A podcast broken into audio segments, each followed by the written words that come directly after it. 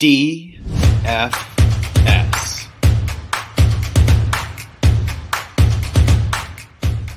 It is Friday, November 4th here in Draft Shark Studios in Rochester, New York. Welcome to the Week 9 FanDuel podcast. I'm your host, Matt Schauf. With me, as always, Jared Smola.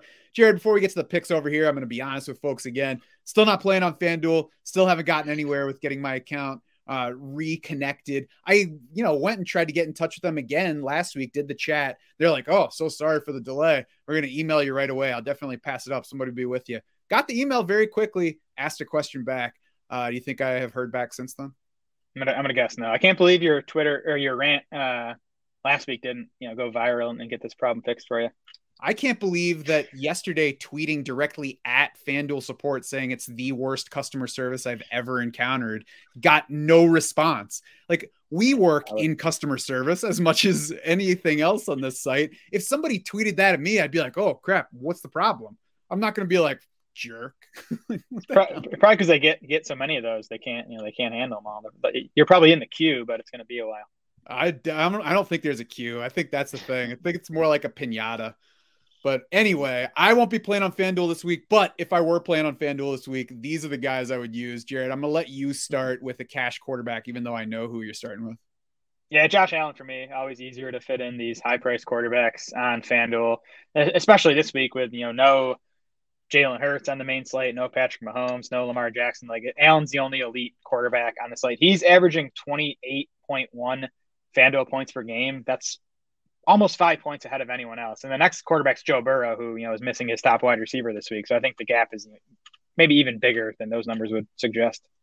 Yeah, no argument against Josh Allen. I wouldn't be shocked, like we said on the Thursday pod, if this game is not ex- as explosive as you might hope for the Bills. So I'm not going to go out of my way to get up there. We'll see exactly how he fits with everybody else. If you look at the lineup generator, you got Josh Allen up top, despite that highest salary at the position. Then you've got Kyler Murray at number two as I think the third most expensive quarterback on the main slate on FanDuel this week. Murray is the one I really don't like as a fit here because I think the matchup with Seattle hurts both his floor and his ceiling. Like maybe the Seahawks defense turns into a pumpkin at some point, maybe it works out, but if it is at least good, you know, if not as good as the numbers say right now, but if it's even good, I think it hurts the chances of Murray hitting floor or ceiling this week. I think if you're chasing that ceiling, go to Josh Allen. But I also think Justin Herbert is in play for ceiling at 7,800 bucks. I think there's at least as much upside as Kyler Murray has this week. You know, he's missing Mike Williams, missing Keenan Allen, so that hurts. But Atlanta's third most generous two quarterback scoring by our adjusted fantasy points allowed on the season. You got cheap wideouts that you can play with. So you kind of make up for not having Mike Williams or Keenan Allen by paying down and still getting the guys that Justin Herbert's going to be targeting in this game. And obviously, Austin Ekeler's still there. In cash, it's even easier to play Ekeler and Herbert together and just kind of corral the Chargers' points against the Falcons without, you know, trying to make sure you're necessarily maximizing it. Yeah, I'll never argue against Justin Herbert. Um, you, know, you, you wish he had his weapons healthy, but I think this matchup's so good, it's it's tough for me to see him failing. I think there are some floor options. Tom Brady, 6,900, Geno Smith, yeah. 7,500, if you don't want to pay up and if you don't want to go after Justin Herbert without those guys.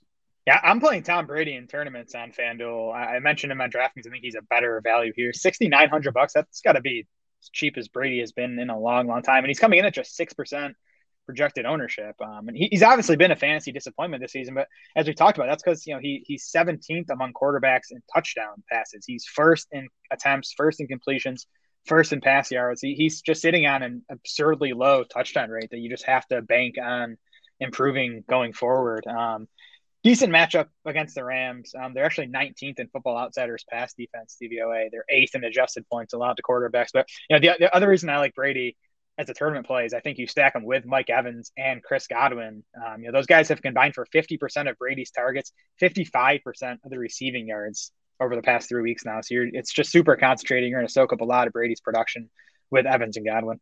He's also tied for seventh in end zone targets among quarterbacks. So it's not even like they haven't gotten close enough to actually try for touchdowns. It's just, it's primarily bad luck. There are certainly issues yep. with the offense, but the reason that his fantasy scoring is so low relative to opportunity is mostly bad luck. He's my primary guy, too. I, I, I agree with all of that. Mike Evans is at single digit ownership projection here as well. And he's also at 7,700, which is not too high a price for somebody with his displayed ceiling. Chris mm-hmm. Godwin mm-hmm. also 6700 so cheap on here. My run back I think would be Tyler Higbee at 6100 bucks. Haven't liked his role a whole lot lately, but there's not a whole lot to like on that Rams offense right now. Yeah. Allen Robinson's intriguing, I think, but he's mm-hmm. too expensive for me at 7K on FanDuel. Cooper Kupp would be the obvious candidate, but that ankle kind of worries me for chasing his upside.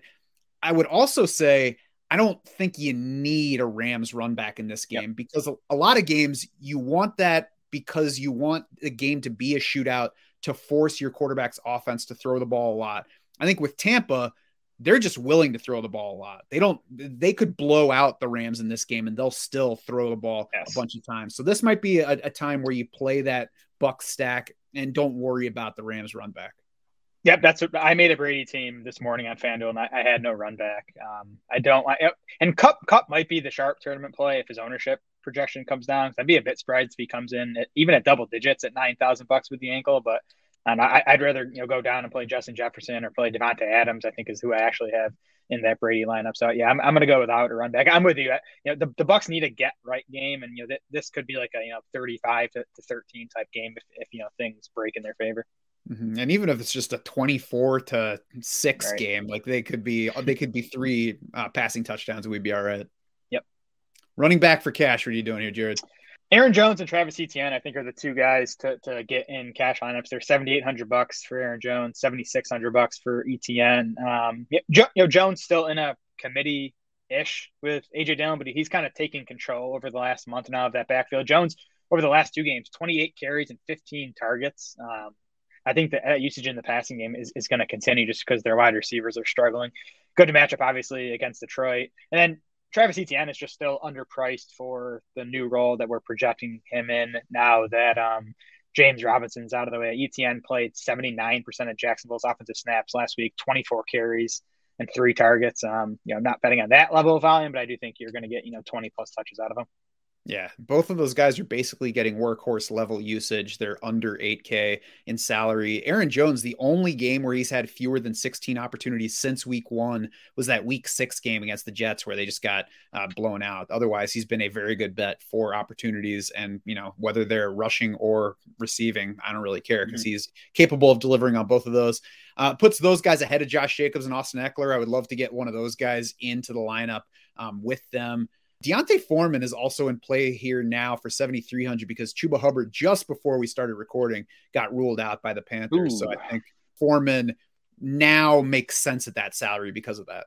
Yeah, he's okay. You know, he's in our projections right now as if Hubbard wasn't going to play anyways. Um, so, you know, he still doesn't come up as one of the top values. He'd be more of a tournament play for me, but I, I, I do think he's an option. It's obviously not as good a matchup as, not nearly as good of a matchup as he faced last week. Yes, I agree with that. Tournament lineups. The thing that stuck out to me the most, I'm surprised to see that Devin Singletary is trending high in ownership by the numbers in our lineup generator for FanDuel. Mm. The Jets sit eighth in run defense DVOA, ninth in coverage DVOA for running backs. So the, the matchup's not positive for him. One running back touchdown allowed over the past three games, two total running back touchdowns allowed over the past five games. So, you know, again, it's not a great setting. Obviously, one that's beatable. I think people are buying Devin Singletary. Well, hypothetically, people are buying Devin Singletary's carry boost over the past two weeks. We'll see if this projection comes down, but he has seen more carries on the ground over the past two games. The Bills figure to work Nyheim Hines in some this game, even if it's not a ton. They don't generally care about making sure that Devin Singletary gets his touches. So that's not a thing that I'm counting on happening in a given game. He also has zero rushing touchdowns for the year and only three total carries inside the five yard line. So it's not even like there's a ceiling that we're chasing. The other, a couple other players who have three carries inside the five so far Jerick McKinnon, Tyler Allgeier. So eh, Devin Singletary is just not somebody that I would consider at all. Yeah. So the fact that he's sitting there with a double digit rate next to his name surprised me. Yeah, I mean he's cheap, I guess, at 6K, but I, would not play him in cash and in tournaments. Like I'd rather play AJ Dillon at 6,100 bucks. I mean, he might have slightly less of a you know touch projection, but I think he's a much better touchdown bet. Um, and then Antonio Gibson, I'd rather play him than Devin Singletary as well at sixty one hundred bucks. So no, no, no, uh, no use for Singletary for me this week. I have both Dillon and Gibson down as you know other guys at basically the same price instead of Singletary. And if you don't want to play those two, you could just ignore the ownership and go up 500 bucks from Singletary and play Raheem Mostert and get somebody with, I think, a much higher ceiling. Yeah, agreed. Anybody else for tournament running back? I have Josh Jacobs down me. I wish people would be more scared off by last week's performance. He's still coming in at high ownership, but I'm, I'm going to play him anyways. Um, then you, you, mentioned Dalvin Cook on DraftKings. I had had him here for FanDuel, um, six um, percent projected ownership. It's a you know tough on paper matchup, but you know I think the Vikings should move the ball, set Cook up for some touchdown opportunities, and he's just clearly played ahead of Alexander Mattison over the past couple weeks. If you can get you know 20 touches out of the guy at six percent six percent ownership, I think he's a nice tournament play. Yeah, and if we believe in the offense in general to move the ball, score, and win the game, mm-hmm. we should bet on the running back regardless of what the defense looks like. Yep. Wide receiver for cash, Chris Godwin is just the starting point this week. Yeah. Um, too cheap on DraftKings, too cheap, I would say, on FanDuel as well. Sixty seven hundred bucks is his salary here. It's really just because he hasn't scored yet, as we keep mentioning. Only four wide receivers have more receptions than Godwin over the past three weeks. Only four wide receivers have more receptions over the past five weeks. He's got three straight games of 11 plus targets. So we know the ball's going to go his way. We know he'll probably catch it. He's going to score at some point. I would like to be on board when he does. Yep. Then a couple other guys in that 6K range. Christian Kirk against the Raiders. I think he's better priced here than he is on DraftKings relative to the other options. Josh Palmer, 6,200 against Atlanta. Christian Kirk, I think people are against a little bit right now because he hasn't been as good the past few weeks. This is a favorable matchup against the Raiders, though, the kind of game where he could just get five targets and catch all of them. The Raiders are still without their top slot corner, Nate Hobbs, and his replacement in there, Amik Robertson's allowing a 119.2 passer rating in coverage as opposed to Hobbs at 88.2, according to PFF. Yeah, the Raiders have actually allowed um, the most fantasy points to the slot this season. Um, so I have Kirk on my list here. I, you know, he's cooled off from his hot start. I think he's he might be closer to what we've seen lately than what we saw early in the season as far as you know fantasy production goes. But he's at sixty three hundred bucks. You know, he's priced as like a low end wide receiver three. So I'm gonna I'm gonna play him in this matchup. Who else you got? Uh, Chris Godwin and um and Christian Kirk are kind of my two staples for wide receiver at cash. I'd like to get up to Justin Jefferson for my third spot. It's it's tough at nine thousand bucks, but I think I think Josh Palmer is in play too if you want to go with, with you know three sub 7k wide receivers in cash and I think Amon-Ra St. Brown is also in play just above that 7K line, 7,100, nine plus targets, six plus catches for him in every game where he's played more than 32% of the snaps. Yep, agreed. On the tournament side, what do you like for wideout? Yeah, so Mike Evans is my favorite play here, 7,200 bucks. Um, you know, he's a guy that's kind of built for FanDuel with his touchdown scoring ability. Evans actually has gone four games now without a touchdown. He has not gone five games without a TD since 2017. So you know he's he's due. If you believe in dueness, Evans has it this week, and he he's been good against the Rams. Three meetings over the last three seasons eight catches for 119 yards in a score, eight catches for 106 yards, and five catches for 49 yards in a score. If you believe in Dunas, should be a Mountain Dew commercial. yeah, quietly drawn 26 targets over the past two games. He's tied for ninth in expected half PPR points per game among wideouts for the season. So yeah, like him, like Chris Godwin, four tournament lineups as well. Even if you're not playing a Tom Brady stack, I want to also signal that Jaylen Waddle is at single digit ownership projection right now. Tyler Lockett and DK Metcalf are both sitting there with single digit ownership projections. You can find those numbers for all of the players in our lineup generator. And I think all of those players are worth considering just for the fact that they would be um, under uh, double digit ownership. Rondale Moore, 5,900 bucks, is also sitting in single digits. He would be nice on the other side of either a single Seahawks wideout or that Geno Smith, Lockett, DK Metcalf stack in a tournament lineup. Yeah, good price on Rondale Moore. Not the type of guy you usually play on on FanDuel, but I think I think he's he's okay at the price. Yeah, if you get a touchdown from him, then you're golden. Can he score a touchdown two weeks in a row? I don't know if Moore is capable of doing that. I never like to bet on Cliff Kingsbury, but I don't know. We'll see. Terry McLaurin, another one who's sitting on single digits and can fit in those Dalvin Cook, Justin Jefferson, yeah. whatever Vikings lineups you want. I'll have a lot of Jefferson McLaurin teams this week. I don't think I'll get to Kirk Cousins as a quarterback play, but I like that mini stack. Cash tight end, Jared. Is it the same guy for you on FanDuel as we had on DraftKings? Yeah, Evan Engram, not as big a value on FanDuel at 5200 bucks, but um, I still think he's the best cash game play, the best target bet, one of the best target bets on the main slate, and especially for the price tag. Ingram has 29 targets over the last four weeks. That's third among all tight ends. It's 20% target share, and Vegas is 24th in adjusted fantasy points allowed to tight ends. I think Gerald Everett's too expensive on DraftKings to factor into cash lineups, but at 5,800 on FanDuel, I think he's um, well within range of being in cash lineups here. The matchup is just worth chasing. You don't even have to lay it out. The Falcons are generous to everybody on offense. Gerald Everett could be their he could be their lead wideout this week. We talked about Josh Palmer, and I would bet on Josh Palmer getting more targets, but I wouldn't be mm-hmm. shocked if Gerald Everett is the top receiver for the Chargers yep. by the end of this game. Yeah, I agree. I like him straight up over Engram. He's six hundred bucks more if you can fit him in. I, would get up to Everett. On the GPP side, I'm I'm also comfy with just leaning toward Evan Engram and Gerald Everett here. I think there's enough mm-hmm. upside to both of them because of the matchups, because of their roles in their offenses. That's just the duo I'm gonna. That's the the duo I would be going with if I were allowed to play on FanDuel this week.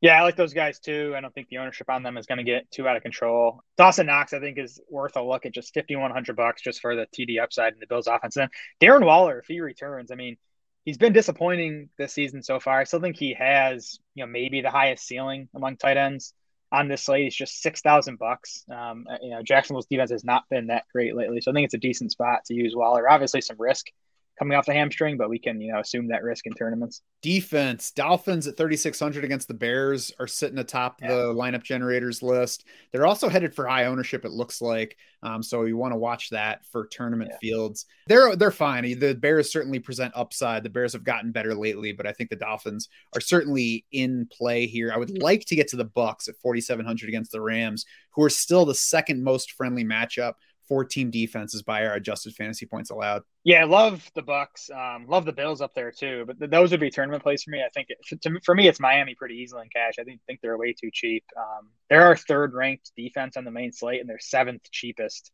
in FanDuel salary. You know, Fields and the Bears offense have been playing better lately. Fields has still taken five, four, and four sacks over the last three games. He has two interceptions over the last three games. He has five fumbles over the last three games. He hasn't lost any of them you know that's just good fumble luck. So I still think it's a really good matchup for the Dolphins defense. That's just a young guy learning how to fumble, right, Jared? that's right. If you listen to Greg Cosell too, he'll say things like, "There'll be one throw where you're like, oh, that's beautiful," and then the next play you'd be like, "What are you thinking?" So Justin Fields is yep. capable of playing both a good game and a bad game at once. Like he can for score sure. for us and score for the defense. So yeah, I like the Dolphins there. I think the Seahawks are going to go under owned here at 4,100. They're just kind of stuck in the middle where you know, people are going to look at them and be like, well, I'll just save money and go to the Dolphins, or I've got salary, I'm going to go to the Bucks. But there's plenty upside to the Seahawks the way they've been playing lately. Most sacks in the league over the past three weeks, and playing a team that they held to nine points in the first meeting. Could have had four takeaways in that game as well. So I think that they're fitting into the plans here for either format. Yeah, makes sense to me. I think other defenses kind of in that range. Um, the Bengals at home for Carolina, I still think PJ Walker is probably going to turn back into a pumpkin at some point here. And then the Colts, um, who get the Patriots 4,200 bucks. Uh, Mac Jones just, he wasn't good before the ankle injury. He hasn't been good since the ankle injury. So if the Colts can get out to a lead and, you know, force the Pats to throw more than they want to, there's, there's some upside to that defense. I think being a pumpkin still makes you the Panthers starting quarterback because the other things are like moldy right. vegetables. Yeah, that's true. That's going to do it for this week nine FanDuel podcast. Head over to draftsharks.com now. You can mess around with the lineup generator. You can build your own lineups for FanDuel, for DraftKings, for Yahoo. You can also do so. We talk about the main slate here, but you can hit the late afternoon slate. You can hit the early afternoon slate. Um, we can hit the expanded slates. So mess around and you do whatever formats you like to play in there. You can also find my showdown tips for those single game slates. I'll post those for the Thursday game, for the Sunday night game, for the Monday night game, where we compare our projections to the salaries, find the values for setting those particular lineups. For Jared Smola and the rest of the Draft Sharks crew, I'm Matt Schauf saying thanks so much for swimming with us.